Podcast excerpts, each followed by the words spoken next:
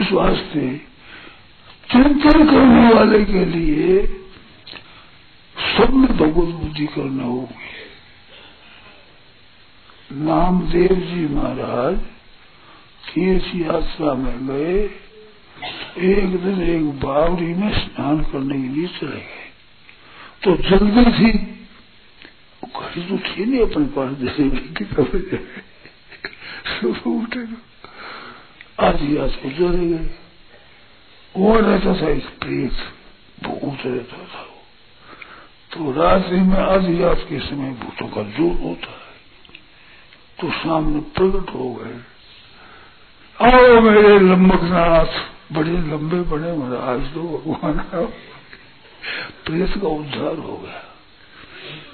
नाम दे क्या डरे वो तो भगवत रूप देखते उमादि राम शरण रथ विगत काम मद क्रोध।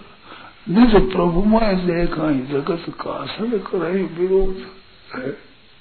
उमादि राम शरण भगवान के शरणों में प्रीति करने वाले, उस शरणों में रहने वाले, उन शरणों का ही चिंतन करने वाले, भगवान की लीला में मस्त रहने वाले, वो एक आनंद सिंधु में लेते हुए समुद्र में डुबकी लगा से आनंद की आनंद की।